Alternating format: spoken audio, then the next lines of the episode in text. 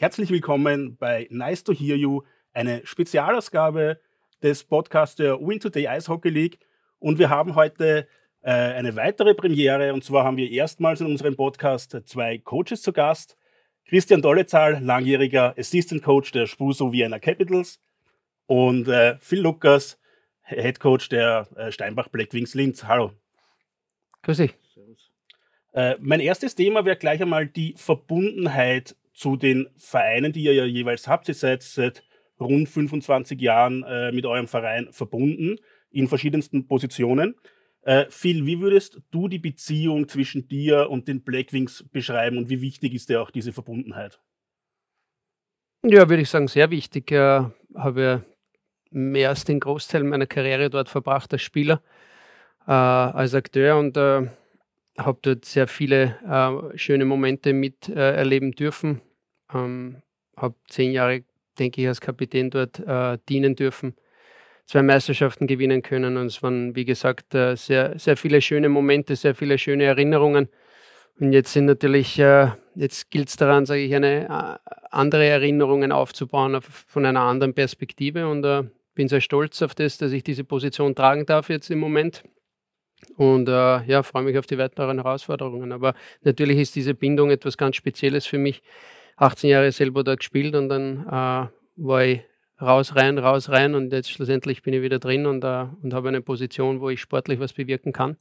Und auf das freue ich mich. Christian, du hast ja als Aktiver schon von Nachwuchs bis Kampfmannschaft alles durch. Dann im Coaching-Staff äh, bist du dann denselben Weg gegangen. Ähm, Könntest du dir überhaupt vorstellen, für ein anderes Team an der Seitenbande zu stehen, oder stelle ich mir das jetzt ein bisschen zu romantisch vor, diese Verbundenheit, und muss man das eigentlich professioneller sehen? Schwierig, also es ist mit einem Wort zu beschreiben, es ist zu Hause. Ich bin dort groß geworden, man kennt so gut wie jeden Mitarbeiter in der Halle und auch in der Organisation, und wie gesagt, ich gehe jeden Tag gerne in die Arbeit und ist mein, mein Hobby, meine Leidenschaft, und probieren jeden Tag einen Schritt besser zu werden und in die richtige Richtung zu gehen. Ja. Wie schafft man das, dass es nach äh, so langer Zeit keine Abnützungserscheinungen gibt, dass es noch immer was Frisches bleibt? Weil es einfach so ein großes, äh, spannendes Spektrum ist, äh, so viele verschiedene Menschen zum Arbeiten aus verschiedenen Nationen, wenn die Spieler dann auch dazukommen, und äh, man hat einfach viel Abwechslung. Und natürlich Eishockey selber, dadurch, dass ich es nicht mehr selber ausübe jetzt als Spieler, aber mein Hobby, seitdem ich, weiß nicht, drei, vier, fünf Jahre alt bin, ist meine, meine große Liebe neben meiner Familie, und ich bin sehr froh und dankbar, dass ich in meiner Heimatstadt arbeiten darf. Eine weitere Gemeinsamkeit, die ihr beide habt, eben eurer Verbundenheit und auch eurem jungen Alter geschuldet, ist, dass ihr teilweise Spieler coacht, mit denen ihr selber noch am Eis gestanden seid. Wie groß ist da die Challenge, dass man da wirklich diese emotionale Distanz, nenne ich es einmal, zu diesen Spielern hat, mit denen man ja eigentlich mit denen einen, eine Freundschaft verbindet? Ist das was Schwieriges für dich, Phil? Ah, es war, es war natürlich ein Kapitel, das aufgekommen ist. Ich selber habe keine Antworten gehabt vor meinem ersten Jahr natürlich. Mir war es bewusst, ich habe mit vielen dieser Jungs gespielt. Wir haben eine Beziehung gehabt als Spieler, und nach wie vor haben wir eine Eine Beziehung. Es ist auch wichtig, dass wir als Coaches eine Beziehung mit den Spielern haben. Natürlich hast du es angesprochen, gehört ja ein gewisser Abstand, eine gewisse Distanz dazu. Und äh, aus meiner Erfahrung vom letzten Jahr ergibt sich die von selber. Ähm, ich, es ist wichtig für mich, dass ich diese Beziehungen pflege, aber im gleichen äh, Sinne auch äh, natürlich sehr wohl vermitteln kann, dass ich gewisse Sachen einfordern äh, werde und auch muss. Und äh, Das ist meine Aufgabe als Trainer und als sportlicher Leiter, dass ich die Dinge auf eine gewisse Art und Weise gern sehen würde. Und, äh, und das gilt es für mich zu vermitteln, und auch, das muss ich auch einfordern können. Wenn, wenn mir das äh, unter Freunden, möchte ich einmal sagen, oder unter Kollegen oder äh, Mitarbeitern übel genommen wird, ja, dann ist das vielleicht keine gesunde Beziehung. Also aus meiner Erfahrung in dieser ersten Saison äh, gab es da überhaupt keine Probleme, ganz im Gegenteil. Ich glaube, es ist zum Vorteil gekommen, dass wir schon einen Schritt in dieser Beziehung gema- gehabt haben oder gemacht haben mit diesen Spielern, äh, und das, das ist uns nur zugute gekommen. Christian, du bist ja zum Beispiel mit Raffi Rotter und Mario Fischer noch selbst am Eis gestanden. Ist es als Assistant Coach vielleicht um den Tick einfacher, weil man da mehr der Good Cop ist, oder gibt es diese Good Cop, Bad Cop Aufteilung zwischen Head Coach und Assistant Coach gar nicht? Gute Frage. Ich glaube, es ist schon eine Spur leichter natürlich, weil so wieder viel in seiner Position, er muss sehr viele Entscheidungen schlussendlich dann treffen. Aber ich glaube trotzdem, dieses in der heutigen Zeit, dieses Menschliche ist eines der wichtigsten Themen. Du kannst über Eishockey wissen, alles, können wir sagen, aber das, das Menschliche ist das, das Wichtige, diese Bindung zu den Leuten zu haben, wurscht, wo sie herkommen, und äh, aus dem großen Ganzen eine Familie zu schnüren. Das ist, das, glaube ich, eines der Geheimnisse, das zum, zum Schaffen. Und wir gehen das relativ entspannt an. Ich habe eine gute Beziehung zu meinen Freunden, die auch in der Mannschaft spielen. Äh, aber sie wissen auch, wenn es um Hockey geht und wir drüber reden, ähm, wie wichtig uns unser unser Hobby, Schrägstrich unser Beruf ist, und dass wir da mit den richtigen Ernst an die Sache gehen. Ja. Phil, korrigiere mich, wenn ich falsch bin, aber du bist einer, der durchaus die Sachen direkt ansprechen kann und auch, wenn es notwendig ist, lautstark. Ist das äh, eine Rolle als Headcoach, in die man erst reinschlüpfen hat müssen? Ich meine, du warst ja als Spieler jetzt auch dafür bekannt, dass du dir jetzt nicht unbedingt immer ein Blatt vor den Mund genommen hast. Äh, aber hast du da erst irgendwie reinfinden, reinschlüpfen müssen in dieses äh, strengere Bad Cop auftreten, oder siehst du das ganz anders? Ich muss ehrlich sagen, ich habe mir nicht zu viele Gedanken darüber im Vorfeld gemacht. Ganz wichtig ist, dass ich der bin, der ich bin, und nicht versuche, irgendetwas anderes zu sein. Wenn es mir juckt, dann kratzt es mir. Das ist eins meiner Mottos, und äh, das müssen die Spieler relativ äh, schnell, sage ich mal, verstehen. Und ich glaube, das haben sie irgendwie als Mitspieler schon gemerkt, und das merken sie jetzt da, und die, für die, die dann halt dazukommen. Der Dolezal hat jetzt angesprochen, Beziehungen aufzubauen ist das Allerwichtigste. Ja. Sich gegenseitig äh, akzeptieren und verstehen zu lernen, ist, ist, ist was ganz, ganz Wichtiges, vor allem in einem emotionalen Sport wie bei uns. Es geht alles relativ schnell zur Sache. Man muss ein gewisses Verständnis von meiner Seite auch haben, ähm, dass Fehler passieren werden, ja, dass, äh, äh, dass man auch über einiges hinwegschauen äh, wird müssen. Äh, und ich glaube, da ist es schon vom Vorteil, wenn man selber mal am Eis gestanden ist und diese Situationen auch durchlebt hat. Und ähm, Wie gesagt, ich glaube, ich glaub, es ist ein Miteinander. Ja. Und uh, es ist auch ganz wichtig, dass wir als Staff alle dieselbe Sprache sprechen. Und Good Cop, Bad Cop, wir sind weggegangen von jeglichen Mindgames, sondern es ist ganz wichtig, dass wir einen ehrlichen und offenen Austausch mit diesen Athleten haben und ihnen eine Plattform uh, zur Verfügung stellen, dass sie gerne in die Arbeit kommen, dass sie gern uh, in, die, in die Halle kommen, ihren Beruf ausüben. Uh, nur dann können wir auch hundert Prozent von ihnen verlangen. Und wir wollen ihren Input. Sie sind schlussendlich die Akteure, die am meisten äh, die Situationen durchleben. Und uh, wir sind nicht allwissend. Uh, wir brauchen ihren Input, uh, ob es jetzt um Trainingssteuerung geht oder um, um, um natürlich Lösung von verschiedenen Situationen in den Spielen. Aber natürlich auf derselben Seite müssen wir eine Idee haben, wie wir das Spiel gestalten wollen, welche Spielweise, welche Kultur, welche Identität wir am Eis tragen wollen. Und das ist unsere Aufgabe. Christian, veranschauliche mir mal ein bisschen die Unterschiede zwischen Head Coach und Assistant Coach. Du hast ja beide Rollen auch in der Ice Hockey League schon erlebt. Du warst ja interimsmäßig äh, einmal Head Coach, also vor allem in Sachen Verantwortung. Schläft sich dann am Ende des Tages ein bisschen einfacher und befreiter als Assistant Coach, weil weniger Verantwortung? Nein, die, die Verantwortung legen wir uns selber auf, was wir jeden Tag auch erreichen wollen und wie wir arbeiten wollen. Und ich glaube, es wäre mir egal, ob ich Headcoach bin, Assistant Coach bin oder eine andere Funktion habe. Aber am Ende des Tages wollen wir unseren Verein so weit als möglich bringen, äh, Jahr für Jahr einen Schritt äh, weiterbringen. Und ich glaube nicht, dass das jetzt eine große, große Änderung wäre, wenn ich eine andere Position hätte. Das eine Spiel, wo ich Headcoach war, äh, war jetzt nicht die große äh, Änderung in meinem Leben für den einen Tag. Natürlich musst du ganz andere Dinge übernehmen als Head Coach, sei es die Spieler zu verwalten, die Drittelpausen, aber es hängt auch immer davon ab, welchen Head Coach du hast und wie er die ganzen Sachen aufteilen möchte. Ich hatte bis jetzt das Privileg, dass ich mit zwei Head Coaches arbeiten durfte, die mir sehr viel Verantwortung übergeben haben, mich sehr viel mitwirken lassen, wo ich nicht nur einfach ein ganz ein kleiner, ganz ein kleiner Teil bin im Training und im Video und auch im Coaching, sondern die wirklich eine mir eine große Aufgabenstellung geben in der Mannschaft, und äh, bin ich glücklich natürlich darüber, dass ich, dass ich immer mehr machen darf. Ja. Phil, wie ist da deine Sichtweise dazu? Also vor allem, wenn, wenn es Assistant Coach gibt, die ähm, sich nicht sicher sind, ob sie der Verantwortung gewachsen sind. Was würdest du denen sagen, wo man da die, den Mut oder die Kraft hernehmen kann, um, um, diese, um sich dieser Verantwortung zu stellen, auch den Schritt zum Headcoach zu machen? Ich glaube, die Offenheit zu bewahren, lernen zu wollen. Ich glaube, das ist das Allerwichtigste. Ähm, ich glaube, ich kann für uns beide hier sprechen. Es ist, wir wollen einfach in dem, was wir machen, gut sein. Und das ist das Allerwichtigste. Ja. Äh, Dole hat es am Anfang angesprochen, jeden Tag versuchen, ein bisschen besser zu werden.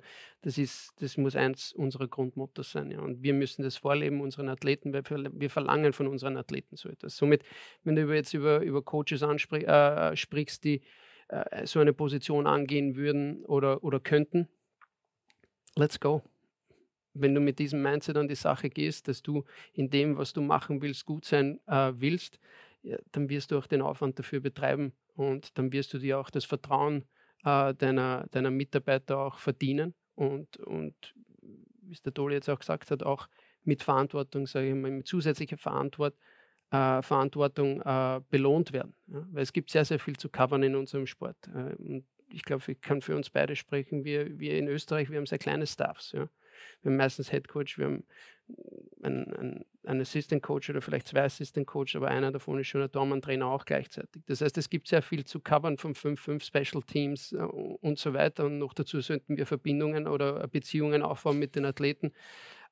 Irgendwo rennt uns die Zeit da davon. Das heißt, Delegation und, und, und Time-Management sind hier Riesenausdrücke, die, die gelernt sein müssen. Der Phil hat da jetzt schon die perfekten Stichworte geliefert. Christian, ist die Position des Headcoaches etwas, was du anstrebst, oder bist du zufrieden mit dem, wo du jetzt bist? Ich habe da keine klaren jetzt Vorgaben für mich selber, wo, ich, wo die, die Reise hingeht. Ich habe beide Seiten gesehen. Ich war zeitlang Nachwuchsleiter, was ein sehr großes Spektrum ist, sei es mit den Spielern, mit den Eltern, äh, mit, auch mit Management zusammenzuarbeiten. Ähm, im Profibereich darf ich einen kleinen Teil dazu beitragen, Richtung, in Richtung des Management, Managements und ein bisschen mithelfen. Auch der Coaching-Bereich ist interessant. Für mich geht es hauptsächlich darum, dass ich äh, ein großes Spektrum aufbaue für mich selber, ähm, jeden Tag dazulerne, auch mir selber erlaube und auch zum Glück äh, mein, unseren Vorstand in der Richtung habe, die, die es mir erlauben, Fehler zu machen. Und ich muss diese Fehler machen, genauso wie die Spieler diese Fehler machen dürfen. Und ich glaube nur daran, dass, wenn du Fehler machst, dass du besser wirst. Und das dauert eine gewisse Zeit, aber wohin die Reise hinführt, weiß ich noch nicht. Wenn, die richtige, wenn der richtige Tag kommt, dann probiere ich bestmöglich vorbereitet zu sein und den nächsten Schritt, Schritt zu machen. Ja. Siehst du da den Phil auch ein bisschen als Wegbereiter für österreichische Headcoaches in der win two day ICE Hockey League? Natürlich, er äh, hat einen unglaublichen Job gemacht die letzten zwei Jahre. Ein Jahr bei den Steel Wings und, und letztes Jahr mit Linz. Äh, natürlich schaut man drauf, wir haben uns ein, zwei Mal, glaube ich, äh, sind wir uns über den Weg gelaufen, haben uns ein bisschen ausgetauscht darüber. Natürlich ist man stolz, wenn man österreichischen Headcoach sie- sieht und äh, ich hoffe äh, auch für die Zukunft, dass es natürlich in Linz so weitergeht und äh, dass äh, sie erfolgreich spielen. Nicht so erfolgreich wie wir, aber auch erfolgreich. Und, äh, aber natürlich schaut man auf ihn auf und, äh, und will sich austauschen mit ihm, wenn man, wenn man sich trifft und über Spieler reden, über Taktik reden, aber vor allem die, die menschliche Basis. Ein bisschen blöd miteinander reden, sage ich jetzt einmal. Einfach, ja, ist ein, ist ein wichtiger Punkt, ja. Du hast ja selbst bereits zahlreiche Headcoaches erlebt als Assistant Coach. Wie sehr ändert sich dein tatsächlicher Job von, von neuem Headcoach zu neuem Headcoach? Nicht wirklich, nur die Aufgabenaufteilung wird, wird ein wenig anders. Ähm, jeder Headcoach hat seinen eigenen Stil, den er rüberbringen möchte. Und das muss natürlich in, in, einhergehen mit, mit dem, was auch der Verein haben möchte, wie es der Verein haben möchte. Und er darf dann seinen Teil auch dazu so beitragen und er teilt dann sein Personal so ein, wie er glaubt, dass es richtig ist. Und jeder Headcoach hat seine andere, eigenen Vorlieben, die er gern rüberbringen möchte. Und wie ich schon vorher gesagt habe, es ist gut, ein, ein, ein großes Spektrum aufzubauen und äh, andere Sachen auszuprobieren und nicht immer nur im gleichen Strudel sich zu befinden. Phil, du hast als Spieler lange Zeit unter Rob Daum verbracht, hast aber auch äh, zahlreiche oder einige andere Headcoaches erlebt. War da einer dabei, der dich für deine jetzige Arbeit besonders inspiriert hast, wo du viel mitnehmen hast können? weiß nicht, ob inspirierend das richtige Wort ist, aber man nimmt von jemand, von, von allen etwas mit. Ja, und das, das kann ich ganz klar bestätigen aus meiner Spielzeit als aktiver Spieler. Ich würde sagen, ich war, ich, ich war relativ bald in meiner spielerischen Karriere schon ein bisschen ein Student des Spiels auch. Äh, vor allem ab dem dreißigsten Lebensjahr würde ich mal sagen, am Anfang, wenn ich jetzt zurückschaue, als junger Athlet, und das ist auch wichtig für mich, ist auch jetzt im Nachhinein zu erkennen, spielt man auf Eishockey und macht sich nicht so viel Gedanken über das Warum und weshalb machen wir das so, sondern befolgt dann oft, oftmals, zumindest in meiner Zeit war es so, ja, mehr oder weniger Vorgaben des Coaches. Ja. Und später dann war es schon, ab dem dreißigsten Lebensjahr war es dann schon, dass ich äh, angefangen habe, die Dinge auch hinter zu, äh, zu hinterfragen und, äh, und auch zu fragen, warum. Ja. Oder auch die Sinnhaftigkeit des Ganzen zu verstehen. Und ähm, damals war es noch nie Thema, dass ich überhaupt Coach oder Trainer wäre. Das war damals sowieso kein Thema. Aber da hat es relativ bald angefangen. Und wenn ich jetzt zurückblicke, sogar auf meine jüngeren Jahre, kommen immer wieder Informationen von meinen damaligen Coaches eigentlich schon vor, die jetzt eigentlich sehr attraktiv sind in, in unserer Spielweise und dass die auch sehr, sehr viel Sinn ergeben. Ja. Äh, das ist wichtig für mich, äh, weil schlussendlich geht es darum, nicht nur irgendwas daherzureden, sondern etwas zu vermitteln, was ich gern sehen will in unserer Mannschaft. Hier rede ich wieder über Identität und über Spielweise. Und äh, ja, das Ganze sollen die Jungs dann nach außen tragen und verkörpern. Das äh, geht nur dann, wenn sie auch die Sinnhaftigkeit des Ganzen verstehen und wenn ich da auch die Antworten auf das Warum habe. Waren die Spiele in der Saison gegen Villach, äh, die unter Rob Daum spielen, für dich von besonders emotionaler Wichtigkeit, unter Anführungszeichen, dass du deinem alten Coach beweist, dass du voll angekommen bist im, im Coaching-Game, unter Anführungszeichen? Nein, es waren alles hart umkämpfte, enge Partien. Ähm, das weiß ich auf jeden Fall. Aber natürlich habe ich extremen Respekt vom Rob. Ich habe auch sehr, sehr viel von ihm natürlich gelernt und von ihm mitnehmen können. Äh, wir haben auch jährlich unseren Austausch. Äh, ist natürlich schwierig, diesen Austausch jetzt so gest- zu gestalten, wenn wir Konkurrenten in der Liga sind. Aber es war jetzt von dem her jetzt nichts Neues, was ich am Ende des Tages entscheiden jetzt vielleicht nicht die taktischen Einzelheiten, sondern wir sprechen ständig über Energie und Intensität in unserem Spiel und das ist oftmals mehr spielentscheidend als jegliche Taktiken und jegliche Spielweisen. Und äh, ähm, wie gesagt, es waren alles enge Spiele gegen Villach, äh, Spiele, die Spaß gemacht haben, auch auf der Bank, muss ich ehrlich sagen, weil es in beide Richtungen hätte auch gehen können. Und solche Spiele, auf diese blickt man auch natürlich gerne zurück. Du selbst hast ja die zwei Jahre vor deinem äh, Headcoach-Debüt in der win two day ICE Hockey League bei den Steel Wings Linz verbracht, in der Alps Hockey League. Ich glaube, es ist unbestritten, dass es für junge Spieler äh, eine großartige Entwicklungsmöglichkeit ist, in der Alps Hockey League zu spielen. Wie ist es für, für Coaches? Ist das, kann, kann man da die Alps Hockey League auch als gewisses Sprungbrett sehen? Hundertprozentig. Ähm, für mich war es wichtig, ich hatte, ich hatte die Möglichkeit, im Nationalteam zu dienen als Assistant Coach. Äh, dann habe ich zum ersten Mal die Möglichkeit bekommen, bei den Steel Wings als Head Coach zu äh, agieren. Das war wichtig für mich. Das war auch eine Position, die ich gefordert habe. Äh, irgendwo hat es mir dann auch schon gejuckt. Ich hätte gern ich hätte gern gesehen, ob ich komplett am Holzweg bin, wenn ich es jetzt auf Deutsch sagen darf. Äh, oder ob das wirklich einen Sinn macht, meine ganzen Gedanken, die ich über die Jahre gesammelt habe und meine Vorstellungen überhaupt umsetzbar sind. Ja. Und somit habe ich freie Hand gehabt zum ersten Mal äh, im, in einem Entwicklungsmodell wie bei den Steel Wings und es hat irrsinnig viel Spaß gemacht.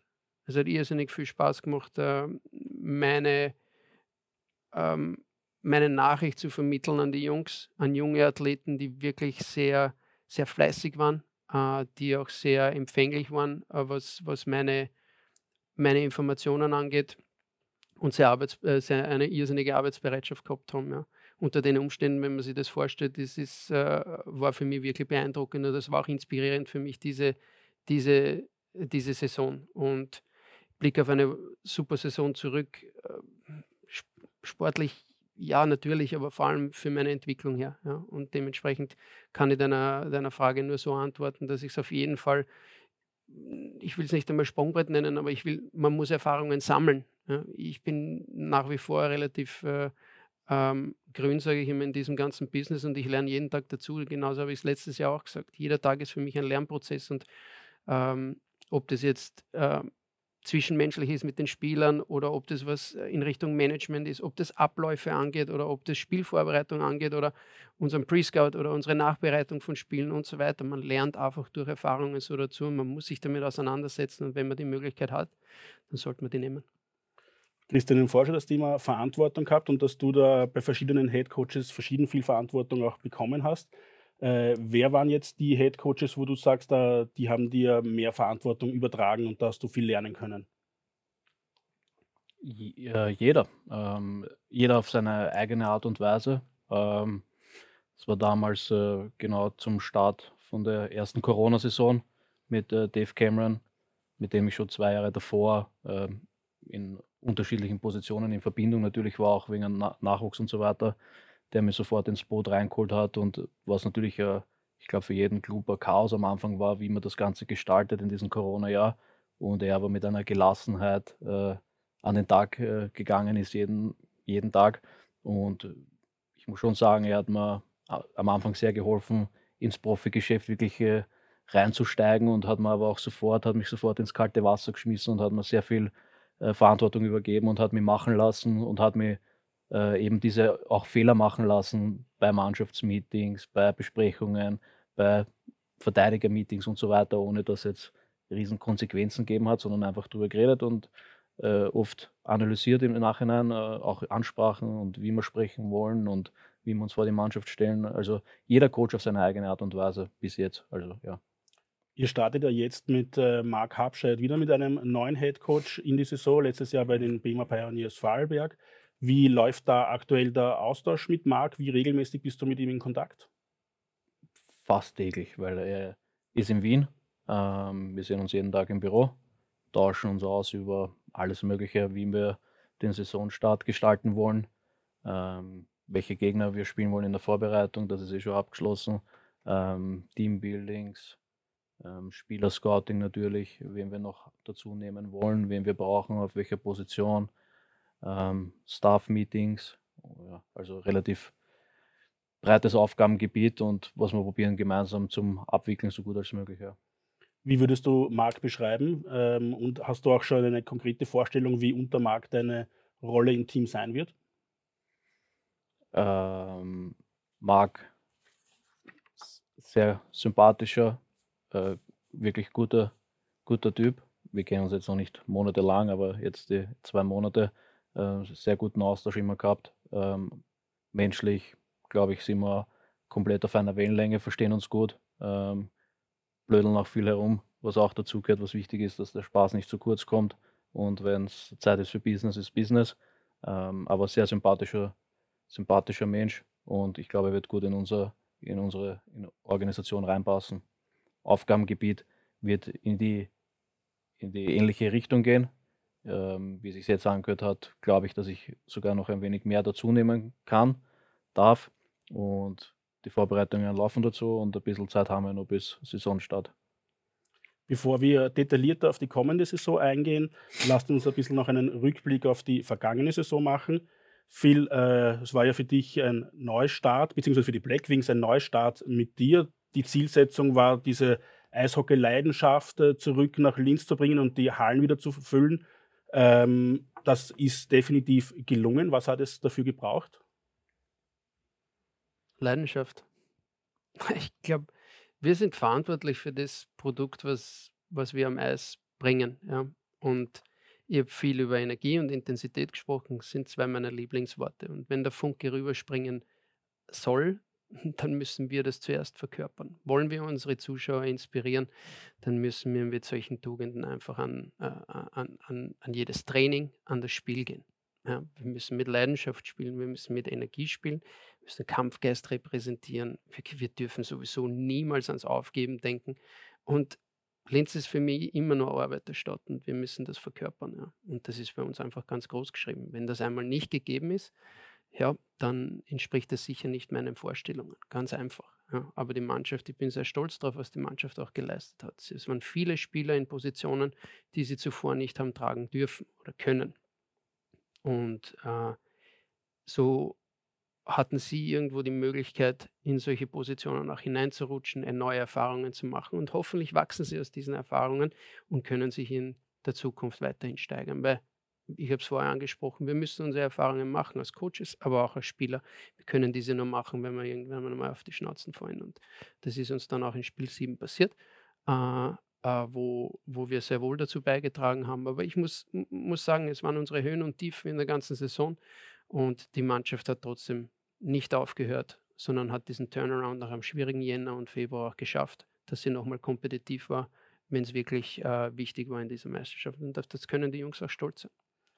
Jetzt einmal Hand aufs Herz, hättest du dir vor Saisonstart äh, erträumen können, dass diese, zumindest die erste Saisonhälfte, so geschmiert äh, abläuft und so sportlich erfolgreich auch sein wird? Für mich ist wichtig, dass ich mich immer im Jetzt befinde und nicht zu viel nach vorne schaue, nicht zu weit nach vorne schaue. Es spielen einfach zu viele Faktoren im Eishockey immer wieder mit. Wir reden immer von Anfang an, am Ende wollte jeder, will jeder gewinnen. Natürlich wollen wir auch gewinnen, ja, aber wir wissen auch, dass sehr, sehr viel dazugehört. Ja. Ähm, Gesundheit natürlich, Verletzungen spielen eine Riesenrolle. Ähm, alles Mögliche spielt mit. Ja. Und es, dass wir einen guten Run hingelegt haben in den ersten paar Monaten, wie ich es angesprochen habe, dann haben wir Jänner, Februar gehabt. Das sind eigentlich so Phasen, jede, jede Mannschaft äh, durchläuft solche Phasen in der Meisterschaft, äh, wo man vielleicht einmal einen Slump hat. Das Coole daran war, dass wir einen Weg rausgefunden haben und dann nochmal äh, ähm, zurückkommen sind und kompetitiv waren. Das habe ich vorher angesprochen, das habe ich gemeint. Aber wie gesagt, das Wichtigste ist, dass wir uns immer im Jetzt befinden und nicht zu viel nach vorne schauen, wie nächste Saison oder wie unser August, wie unser, natürlich wollen wir unsere Preseason planen, aber wie sollen wir jetzt schon, sagen wir mal, darüber urteilen können, wie unser September, unser Oktober ausschauen soll. Das Wichtigste ist immer das nächste Training, das nächste Spiel, der nächste Tag. Den können wir beeinflussen, wenn wir uns im Jetzt befinden und nicht, was sich in drei, vier, zehn Runden abspielt. Wir können nur täglich an die Arbeit gehen, schauen, dass wir uns täglich verbessern und dann ähm, müssen wir dem Prozess vertrauen. Du hast die Schwächephase im Jänner, Februar angesprochen. Wie prägend war diese Zeit für dich und das Team? Und vor allem, du hast es gerade selbst erwähnt, dass äh, du stolz darauf bist, dass ihr den Weg rausgefunden habt. Ist das irgendwie so ein, ein, ein Patentrezept, kann, die man jetzt fürs, das, dass man fürs nächste Mal wieder abrufen kann, wenn es zu so einer Schwächephase kommt? Oder gibt es dieses Patentrezept gar nicht? Also da war jetzt viel drin in der Frage, eine sehr, sehr berechtigte und super Frage eigentlich, weil wie, wie lehrreich war es für mich sehr. Ich habe es angesprochen, jeder Tag ist für mich ein Lernprozess äh, gewesen, natürlich diese Phase. Fängt man sicherlich schon an, sich zu, zu hinterfragen, hey, wo hat man vielleicht, wo ist man falsch abgebogen, bei welcher Kreuzung war es jetzt, in welchem Monat, hey, wo hätte man vielleicht die Zügel äh, enger nehmen müssen oder straffer nehmen müssen und wo hätte man vielleicht äh, mehr ins Detail gehen sollen und so weiter. Wenn wir zurückblicken, haben wir uns sehr wohl die Frage gestellt und äh, es ist keine eindeutige Antwort, weil nicht jedes Spiel, was wir verloren haben, war ein schlechtes Spiel. Ja. Genauso nicht wie jedes Spiel, das wir vorzeitig gewonnen haben in der Meisterschaft, ein ausgezeichnetes Spiel war oder ein fehlerfreies Spiel war. Äh, Eishockey ist zu dem Zeitpunkt dann schon irgendwo, wenn es auf, auf Sieg oder Niederlage kommt, dann doch komplexer, als man glaubt. Äh, für uns war es dann wichtig, dass wir auf dem bauen, über das wir die ganze Zeit sprechen, ja, auf unsere Tugenden, die wir aufs Eis bringen wollen, auf äh, eben Energie und Intensität und dass, man, dass, dass wir als Coaches uns schon hinterfragen, war unsere Vermittlung korrekt genug oder warum machen wir die Dinge, warum haben wir Probleme in unserer Execution, wie sind unsere Trainingshabits und so weiter. Und natürlich äh, ist der Haufen Arbeit, sage ich, die Arbeit ist nicht weniger geworden in dieser Zeit, aber es war eine sehr lehr- lehrreiche Zeit. Ich glaube, nicht nur für uns als Coaches, sondern auch für die Spieler. Schlussendlich sitzt kein Spieler drinnen und verliert gern. Ja. Und wir haben wirklich, äh, es hat irgendwie eine Anschauung gemacht, wir hätten machen können, was wir wollen und wir gewinnen einfach keine Partie. Und das ist natürlich schon frustrierend, nicht nur für uns, aber man darf auch nicht den Kopf in, in, in den Sand stecken, sondern gehen wir, brush it off, am nächsten Tag gehen wir an die Arbeit und, und wir müssen einen Weg rausfinden, weil es wird keiner für uns erledigen. Ja. Und umso, umso schöner war es, dass wir das dann, das dann geschafft haben. Ja. Christian, der Saisonverlauf der Caps war eher diametral zu jenen der Linzer. Also es war eher ein, ein verhaltener Saisonstart und äh, das Team ist dann immer stärker geworden und war dann eigentlich erst dann nach dem Jahreswechsel ähm, kontinuierlich oder ständig unter den Top sechs. Ähnliches Bild war auch äh, vorige, die Saison davor, äh, dass da der Saisonstart eher verhalten war. Was kann man machen oder was macht man, dass, es, dass man diesmal von Beginn an vorne dabei ist? Oder ist es vielleicht auch ein, ein Stück weit Strategie, dass man sich äh, im Laufe der Saison immer weiter steigert, äh, um eben dann nicht, äh, wenn man zu früh das unter Anführungszeichen perfekte Spiel hat, dass man dann nicht in ein Loch fällt? Na, Strategie auf gar keinen Fall. Also wir wollen vom ersten Spiel an, dass wir uns steigern, aber äh, es ist natürlich nicht so, dass wir jetzt reingehen und sagen, okay, wir gehen jetzt die ersten drei Monate mal gemütlich an und dann schauen wir, wie sich die Liga entwickelt und dann hoffen wir aufs Beste. Äh, so funktioniert es nicht. Aber du startest natürlich in die Saison rein, kennst die anderen Mannschaften nicht wirklich und, und dann kann es einmal sein, dass am Anfang, auch wenn du vielleicht gut spielst, und wir haben viele Spiele am Anfang gut gespielt und einfach auch teilweise blöd verloren und auch teilweise unsere eigene Schuld, aber gegen andere gute Mannschaften einfach am Anfang verloren und waren noch nicht so in diesem Rhythmus drinnen. Aber wir haben uns probiert, von Tag zu Tag zu steigern und von, haben immer nur zum nächsten, zum nächsten Spiel geschaut und haben geschaut, dass wir das nächste Spiel äh, probieren, auf unsere Seite zu ziehen und mit unserem Spielstil, den wir aufs Eis bringen wollten. Und ich glaube, es ist uns dann ganz gut gelungen, vor allem über diese Phase mit vielen Verletzungen drüber zu kommen. Und da bringt es auch nichts, dass du äh, da stehst und sagst, ja, jetzt haben wir sechs, sieben, acht, neun Verletzte und jeder jammert, sondern keinen Panikknopf drücken, weiterarbeiten. Die, die Jungen, die hochgekommen sind, haben einen super Job für uns gemacht, haben sich voll reingehört, jedes Spiel. Und dann, wie wir wieder komplett da waren in der, in der Meisterschaft, äh, nahe des Endes zu, waren wir dann, glaube ich, schon sehr competitive und haben uns wirklich von Spiel zu Spiel gesteigert. Und äh, Richtung Playoff hat das, das Team wirklich gut ausgeschaut, ja. Du hast es gerade angesprochen, in der Crunch-Time der Saison waren dann sowohl die Caps als auch die Linzer voll da. Phil, du hast die Frage, glaube ich, gefühlt schon hundertmal mehr oder weniger beantwortet. Ähm, dieses bittere Ausscheiden gegen Bozen, wann kommt da dieser, dieser Turning Point, wo man, wo man sich nicht mehr drüber ärgert oder wo die Trauer groß ist, sondern dass man sagt, hey, das war ja eigentlich eine richtig, richtig geile Saison, die die Linzer da abgeliefert haben? Ich muss ehrlich sagen, ich habe mich nicht geärgert. Ich, ich, ich habe hab mehr mit den Spielern Mitgefühl gehabt, muss ich ehrlich sagen, in dieser Situation, weil ich ja weiß, wie viel Fleiß da reingelaufen ist von, von jedem Einzelnen, dass wir überhaupt die Möglichkeit gehabt haben, in diese Situation zu kommen. Und haben zu Hause Spiel sechs äh, wirklich eine starke Leistung gehabt. Und haben die Serie noch einmal nach Bozen gebracht und generell, wir waren als Achter drinnen. Ja? Das darf man nicht vergessen. Und haben, der Erste hat uns gepickt und ich habe mich nicht geärgert. Ich habe wirklich nur das Mitgefühl gehabt, so, wow, wir waren eigentlich da relativ nah jetzt dran, dass wir, ähm, dass wir da einen Schritt weiter hätten machen können und unsere Saison verlängern hätten können. Aber das Ganze geht ja dann so schnell. Also jetzt irgendwo die Emotionen dieses Moments nochmals zu beschreiben, es, es war für mich relativ schnell einmal abgehakt, weil ja, ich, ich bin nur happy, dass wir als Mannschaft und die Spieler individuell diese Erfahrungen haben machen können und wie ich es angesprochen habe, hoffe, dass wir aus dem wachsen können und, und stärker hervorkommen werden. Wie detailliert analysiert man dann im Nachgang noch einmal so ein Spiel sieben?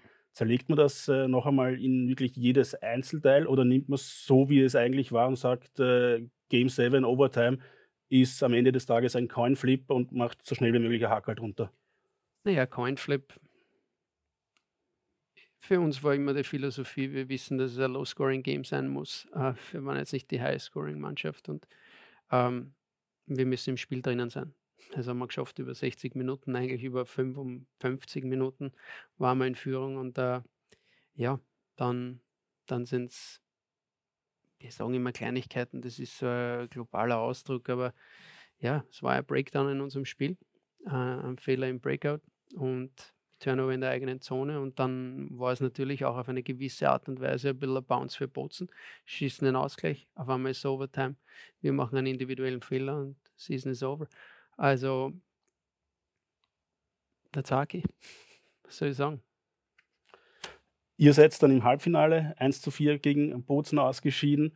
Äh, inwieweit hast du das Gefühl, dass das Maximum aus der Mannschaft rausgeholt werden konnte in den Playoffs? Immerhin habt ihr im Viertelfinale die offensiv starken Innsbrucker äh, eliminiert. Ähm, wäre da trotzdem noch mehr möglich gewesen oder sagst du, das war schon das Maximum, was, äh, was die Wiener gezeigt haben im, im, in den Playoffs?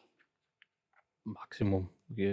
Besser geht immer, aber wenn man schaut, äh, äh, hatten in der in der Bozen die Innsbruck-Serie, muss ich erstens sagen, Innsbruck war eine sehr coole Mannschaft zum Spielen, auch cool zum Coachen. Also beide Serien haben sehr viel Spaß gemacht zum Coachen. Ähm, und äh, die Spieler zu sehen von beiden Mannschaften, wie sich die Serie entwickelt, das ist der ganze, für mich zumindest der ganze Spaß dran, wie sich das immer so entwickelt in der Serie, die Veränderungen, die die Spieler ja auch teilweise selber machen, wo du als Coach, finde ich, zumindest gar keinen Eingriff hast. Das passiert einfach, weil sie das beide Mannschaften, die Spieler der beiden Mannschaften quasi selber richten auch. Und es ist cool zum Sehen, diese, diese Änderungen, die da vorgenommen werden auch. Und ich denke schon, dass wir gegen Bozen sehr viel rausgeholt haben. Es waren alle Spiele, glaube ich, sehr knapp, bis auf das eine Heimspiel.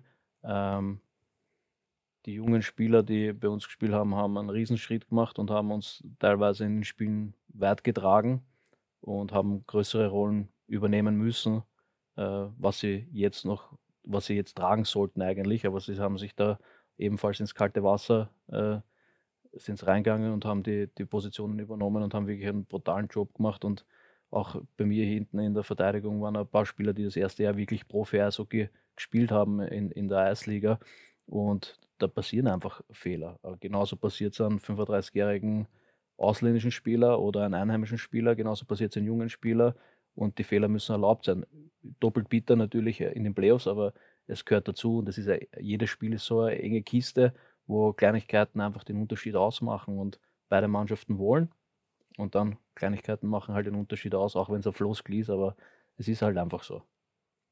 Wie kann man sich konkret die Arbeit eines Assistant Coaches in den Playoffs dann vorstellen? Geht es da mehr um äh, mentale Unterstützung oder ist man da wirklich komplett äh, in taktischen Kleinigkeiten drinnen? Ich bin schon sehr in taktischen Kleinigkeiten drinnen, probiere den Head Coach mit Informationen zu füttern, wo ich denke, dass sie wichtig wären in unserem Spiel. Ähm, meistens schaue ich auf uns selber zuerst, um Kleinigkeiten zu finden, wo wir denken könnten, dass es uns noch einmal ein bisschen besser macht. Und natürlich auch probieren, Einzelheiten zu finden vom Gegner, wo man sagt, hey, da könnte ein bisschen was gehen, schauen wir uns das noch einmal gemeinsam an. Und meistens gehen wir dann noch ein paar Mal drüber und dann entscheiden wir, ob wir das präsentieren wollen oder nicht präsentieren wollen. Aber natürlich, der, der Hauptteil ist ja schon seit der Saisonvorbereitung gelegt worden, der große Grundstein, und dann geht es wirklich nur noch um minimale Sachen, denke ich mal. Vor allem so Special Teams-Geschichten wird dann noch mehr angekratzt als alles andere eigentlich. Ja. Lasst uns in die Off-Season springen, also ins Hier und Jetzt. Wie kann man sich äh, da die Struktur der Spieler vorstellen? Wie viel Struktur wird da von äh, Coach bzw. vom Verein noch vorgegeben? Gibt es da ein, ein ganz genaues, detailliertes Fitnessprogramm oder werden nur Ziele gesetzt ähm, und wie die erreicht werden, ist egal? Oder wie kann man sich da diese, die, die, die Struktur vorstellen, die da vorgegeben wird in der Offseason? Viel, ja. Um, also die Struktur sieht so aus. Ich glaube, ich habe die vorige Frage nicht ganz beantwortet, weil es relativ schnell weitergegangen. Also das Spiel aufzuarbeiten war natürlich eins unserer Thematiken, aber wir müssen Exit-Meetings machen und so weiter und eigentlich ist die Saison dann zu Ende, aber man denkt natürlich dann relativ bald einmal weiter, man möchte einen Abschluss machen und jetzt sind wir bei dem Thema, was du angesprochen hast, die Off-Season. Die gilt es natürlich zu planen, wie wollen wir die gestalten, wann fängt die Off-Season an, wer fährt zum Nationalteam, zu den ersten paar Camps, wann scheiden die aus, wann fangen die mit ihrem Off-Season-Training an. Äh, grundsätzlich versuchen wir, ist das schon eins meiner Hauptaufgaben auch, weil ich vor meiner Tätigkeit als, als, als Coach oder als Strength and Conditioning Coach gearbeitet habe, das ein bisschen, nicht ein bisschen, sondern auch meine Leidenschaft ist, ich mich ständig auch noch immer damit auseinandersetze. Das heißt, die Trainingsempfehlung, die muss sein für die Sommermonate. Wir haben nicht zwingend, sage ich, Zugriff auf unsere Athleten im Sommer, ähm, aber ich glaube, es ist ich bin davon überzeugt, dass es wichtig ist, dass die Jungs sehr wohl eine Vorgabe haben oder eine Empfehlung haben für diese Sommermonate. Äh, Jungs, wir erwarten sehr wohl, dass ihr fit zurückkommt im Ende Juli, August und es gibt eine Leistungsüberprüfung. Das ist eine Möglichkeit, wie ihr dorthin kommt, um das Anforderungsprofil dann auch zu erfüllen. Und äh, deswegen äh, fließt da relativ viel Arbeit auch jetzt rein, ähm, dass sie, dass sie versorgt werden mit diesen Informationen. Das Gute ist, sie, wir arbeiten nicht seit gestern miteinander zusammen. Äh, es ist mittlerweile schon fast so ein bisschen ein Selbstläufer geworden, ähm, dass die Jungs sehr wohl wissen, äh, wie sie die Trainingspläne zu lesen haben, was verlangt ist, was ist der Hauptfokus. Und wenn sie Fragen haben, dann bin ich meistens vor Ort. Ähm, das heißt, hier, hier fällt eine, eine Hauptaufgabe für mich auch in der Offseason hin, äh, neben, neben der Aufgabe als sportlicher Leiter. Dasselbe gilt für unsere Entwicklungsgruppe, die zusammengestellt ist aus den Steel Wings Spielern und Spielern aus der Akademie, äh, die das Potenzial haben, äh, mit den Steel Wings äh, zu spielen nächste Saison, äh, um ihnen hier äh, eine Trainingsempfehlung bzw. Ein, ein Trainingsprogramm zur Verfügung zu stellen. Das bildet sich dann über die Sommermonate mit, äh, mit, mit Trainingsphasen, die steigernd sind, mit Deload Weeks und, äh, und, und Phase eins, zwei, drei. Und schlussendlich ist dann eh wieder Ende Juli da und irgendwann ist auch noch die Zeit runterzuschrauben, weil es dann eben eh losgeht. Ja. Aber hier geht natürlich schon sehr viel Planung auch hinein, mit genau, äh, gemeinsam mit unserem Leistungsdiagnostiker Bernie Schimpel, äh, zu dem ich hundertprozentig Vertrauen habe. Und, äh, aber es ist eine Riesenaufgabe und es ist uns sehr wichtig, dass sie versorgt sind über die Monate. Weil schlussendlich, wenn sie im August sind, fordern wir was von den Jungs. Und sie müssen eine Idee haben, wie kommen sie dorthin, dass sie das erfüllen können. Christian, wie sieht konkret deine Off-Season aus? Ähm, bist du auch in, in Themen wie Scouting und Recruiting ähm, stark integriert? Ja, Scouting, Recruiting. Ähm, heuer ein bisschen weniger fürs äh, Sommertraining. Äh, unser Athletikcoach ist schon lange mit an Bord. Und wir haben alle viel Vertrauen in ihn und er übernimmt das eigentlich so gut wie alleine, das ganze Thema. Wir reden eigentlich mehr darum, wann ist gut Pause zum Geben, wie wollen wir das machen in dieser, es ist, glaube ich, nicht mehr ganz so einfach, einfach weil du so viele verschiedene Charaktere hast und du probierst so, wir probieren es zumindest so individuell als möglich zu gestalten für jeden Einzelnen, weil jeder hat andere Ansprüche, jeder braucht was anderes, um sich ein bisschen vorzubereiten auf die neue Saison. Und das ist, glaube ich, die größte Schwierigkeit, das rauszufiltern, was erstens, was wer braucht, zweitens, wie gestaltest du die Planung, also macht eher alles zum Glück unser Athletiktrainer und dann auch, wann gibst du ihnen die richtigen Pausen, vor allem dann schon Richtung August hin, damit sie, ja, sage ich jetzt einmal, mit dem richtigen Feuer dann auch wiederkommen, mit der Leidenschaft für ihr Hobby, jetzt auch ihr Beruf, dass sie wirklich mit dem Feuer dann wiederkommen und zu hundert Prozent einsteigen, weil die Vorbereitung ist natürlich schon eine lange lange Phase mit diesen sechs Wochen, glaube ich, was es sind, sechseinhalb Wochen bis zum Saisonstart. Das ist schon eine knackige Phase und da muss einfach das Feuer wieder für, für dein Hobby, muss, muss brennen für deinen Hobbyberuf, sage ich jetzt einmal, ja. Stichwort Recruiting. Phil, äh, Linz hat die Weichenstellungen schon sehr, sehr früh getroffen. Äh, die meisten Vertragsverlängerungen oder viele Vertragsverlängerungen, die meisten aller Teams schon während der Saison kommuniziert. Wie wichtig ist es dir gewesen, da auch schon wirklich früh Nägel mit Köpfen zu machen? Ja, mein, nach meinem Arbeitsantritt vor mehr als einem Jahr im Mai, als ich von der Weltmeisterschaft zurückgekommen bin, äh, war das eine Botzenaufgabe, weil wir haben eigentlich keine Mannschaft gehabt, keinen einzigen Import unter Vertrag gehabt und das war natürlich äh, eine Riesenaufgabe, das auch zu finden mit der Der Einstellung von Rick Nasham für Scouting und Recruiting hat uns natürlich schon geholfen, äh, weil natürlich wir jetzt zwei Augen mehr haben und er da natürlich schon viel, viel abnehmen kann. Nichtsdestotrotz, ähm, um auf deine Frage zu antworten, wenn wir was sehen, was uns gefällt und mit dem zusammenarbeiten wollen, warum nicht verlängern frühzeitig? Ja? Das war, das war so einmal der Fall unter der Saison. Nichtsdestotrotz haben sich eh einige Löcher dann wieder Äh, ergeben, die es jetzt auch noch zu füllen gibt. Und auch das ist keine einfache Aufgabe, weil schlussendlich, ich glaube, das spricht ja für beide von uns, es ist nicht so einfach, dann schlussendlich äh, den Spieler zu finden für das Anforderungsprofil, für das Anforderungsprofil, was man sich vorstellt. Ja. Und äh, da laufen stundenlange Videosessions rein, äh, Absprache mit, mit, mit den Coaches und Absprache dann eben mit Ricky. Ist es das Richtige? Können wir uns das leisten? Wie ist das menschlich? Macht man seine Aufgaben natürlich, Hausaufgaben natürlich, redet mit früheren Coaches von den Spielern und so weiter. Und äh, das ist ein Riesenprozess, ja, in den eigentlich alle vier Coaches oder alle drei Coaches und der Ricky verwickelt sind. Und das ist sehr, sehr zeitaufwendig, das muss man schon sagen. Und äh, wir sind immer noch nicht voll.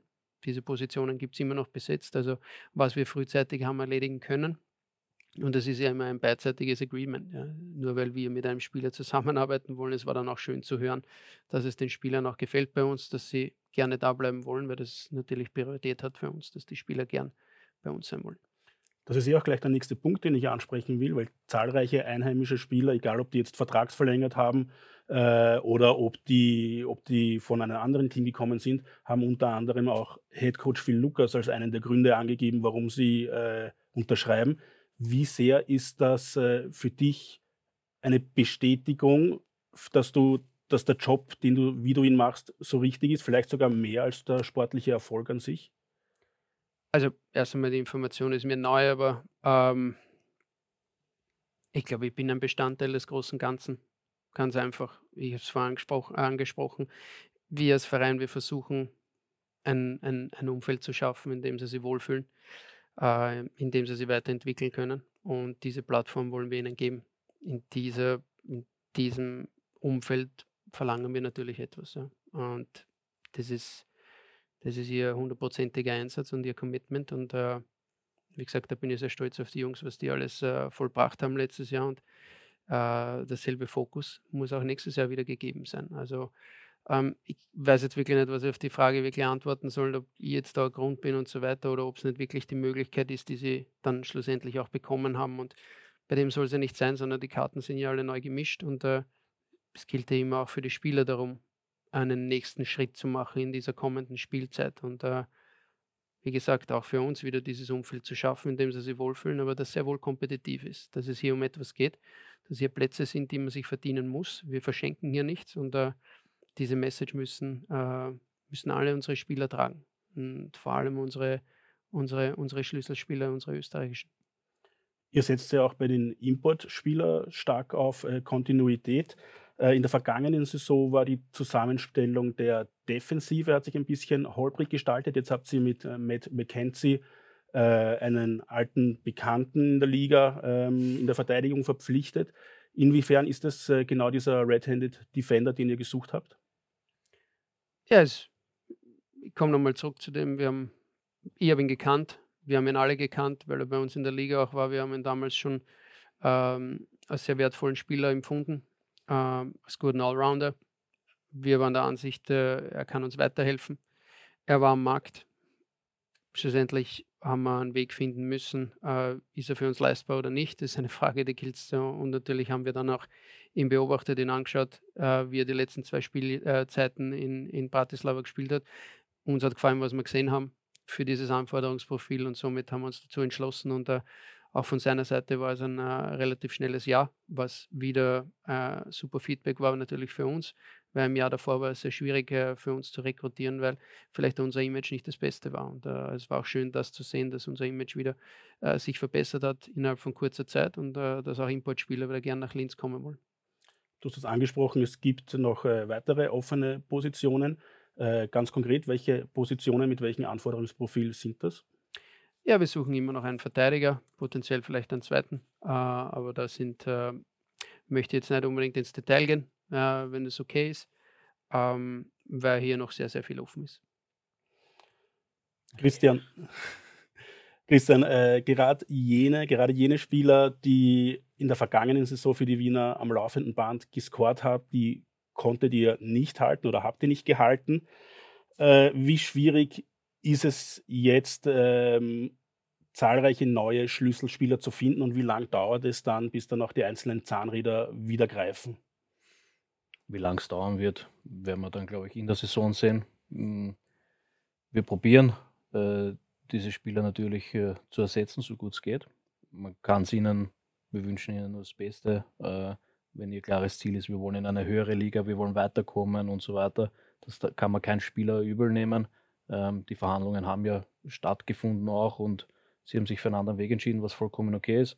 Wir müssen auf unser tägliches Geschäft schauen und schauen, dass wir unsere Mannschaft weiter verstärken. Ich glaube, unseren Österreicher Stamm haben wir durchaus wieder weiter verstärkt und die restlichen Positionen, es gibt noch natürlich offene Positionen, aber der Spielermarkt ist, ist groß. Das ganze Scouting, äh, alle Spieler zu beobachten, vor allem beim Videostudium und auch die richtigen Anrufe zu machen bei den richtigen Leuten, dauert einfach Zeit. Und dann kommt noch natürlich die Komponente mit, will die andere Seite das auch so haben und die finanzielle Komponente ins Spiel.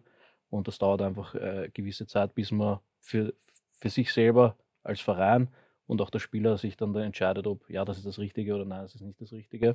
Und wie gesagt, Saisonstart für uns ist erster August und bis dahin werden wir die passende Mannschaft haben. Mit dem U S-Amerikaner Ivan Weininger und dem Tschechen Michael Stinil habt ihr jetzt schon äh, zwei neue Spieler präsentiert. Ähm, mhm. was, können, was dürfen wir uns erwarten von diesen beiden Spielern? Tempo, Scoring. Ähm, den Ivan Weininger haben wir schon länger am Radar gehabt. Wir haben ihn länger beobachtet, äh, schon während der letzten Saison, der uns sehr gut gefallen hat. Ähm, aber da war für ihn noch, noch nicht die Zeit reif, nach Europa zu kommen. Jetzt, wo die Zeit für ihn reif war, haben wir uns relativ schnell dafür entschieden und wir glauben, dass er ein sehr gutes Puzzlestück bei uns sein wird und der gut zu unserem Spielstil auch passt und menschlich vor allem auch zu uns passt. Und äh, Michael Stinil war auch relativ früh schon auf unserer Liste obendrauf, ähm, hat sehr gute Statistik letztes Jahr gehabt, ähm, spielt auch sehr körperbetont, ähm, aber er ist ein guter Scorer, gut im Powerplay, mit einem sehr guten Schuss ausgestattet und wir hoffen uns natürlich auch, dass er bei uns in der Arena viele, viele Tore macht. Am fünfzehnten September geht die neue Saison wieder los, also zum Zeitpunkt der Aufnahme ziemlich genau drei Monate. Sind das äh, drei Monate, die du gar nicht erwarten kannst, dass sie schnell genug rum sind, oder hättest du lieber noch ein bisschen mehr Zeit für die Vorbereitung, Phil?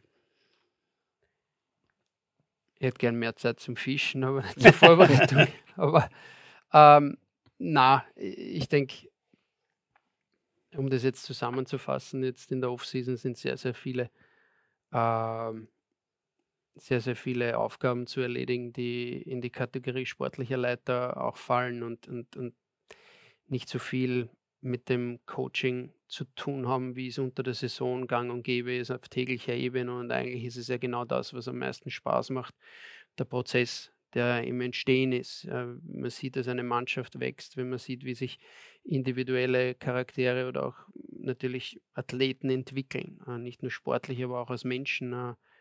Und das ist ja irgendwo das Spannende, ein funktionierendes Kollektiv dann auch wieder zu schaffen, um konkurrenzfähig sein zu können. Das ist dann das Schöne und das ist dann das, was Spaß macht, was natürlich auch aufwendig ist. Brauchen wir nicht diskutieren, aber Aber was die eigentliche Aufgabe ist, äh, die ich jetzt mit meiner Hauptposition, sage ich, verbinde. Ja, und das, auf das freut man sich dann natürlich schon. Man weiß, da kommt ein Haufen Arbeit auf einen zu, aber es ist dann das tägliche Beieinandersein mit der Mannschaft äh, und das, das Formen äh, unserer eigenen Geschichte, sage ich einmal. Christian, nach den letzten beiden Saisonstarts, die letzten beiden Saisonen, würdest du nicht Nein sagen, wenn es noch vielleicht ein bisschen mehr Zeit zum Saisonstart ist, oder bin ich da falsch? Nein, ich freue mich schon natürlich drauf auf den Saisonstart. Wie gesagt, das, ich glaube nicht, also wir haben da keine genaue Struktur, dass wir jetzt genau so starten wollen, und äh, wäre mir auch gar nicht so jetzt wirklich bewusst worden ähm, oder bewusst gewesen. Ähm, ich freue mich natürlich über die Offseason, genieße die Zeit äh, mit meinen zwei Jungs und mit meiner, mit meiner Lebensgefährtin. Ähm, aber genauso freue ich mich natürlich, wenn die Eishockey-Saison wieder anfängt, wenn die Burschen alle in die Halle kommen. Ähm, so wie der Phil eben gesagt hat, man probiert was Großes zu formen. Ähm, vor allem diese, ich sage jetzt eine Zahl, fünfundzwanzig verschiedene Charaktere äh, kennenzulernen. Und viele neue Gesichter auch. Und einfach diese, dieses Menschliche ist äh, einfach was Cooles zum Sehen. Nicht jeder passt da immer, aber Äh, trotzdem probiert man auch äh, das Beste rauszuholen, und das gehört einfach genauso dazu, dass man diese, diese Kratzpunkte hat, genauso wie es gibt, äh, dass du mit deinen Freunden zusammenarbeitest, und äh, am Ende des Tages geht es darum, dass jeder fürs gleiche Ziel arbeitet und dass man schauen, dass wir jeden Tag besser werden und dass man, dass man auch einen Spaß dann hat äh, an seinem, an seinem Beruf. Kommen wir abschließend noch zu Zielsetzungen. Äh, Nico Feldner hat bei uns im Podcast gesagt, ich sehe nichts, was da in den nächsten Jahren einem Linzer Meistertitel im Weg stehen könnte. Siehst du das, siehst, hast du dieselbe Vision, und wenn ja, von welcher Zeitspanne reden wir da?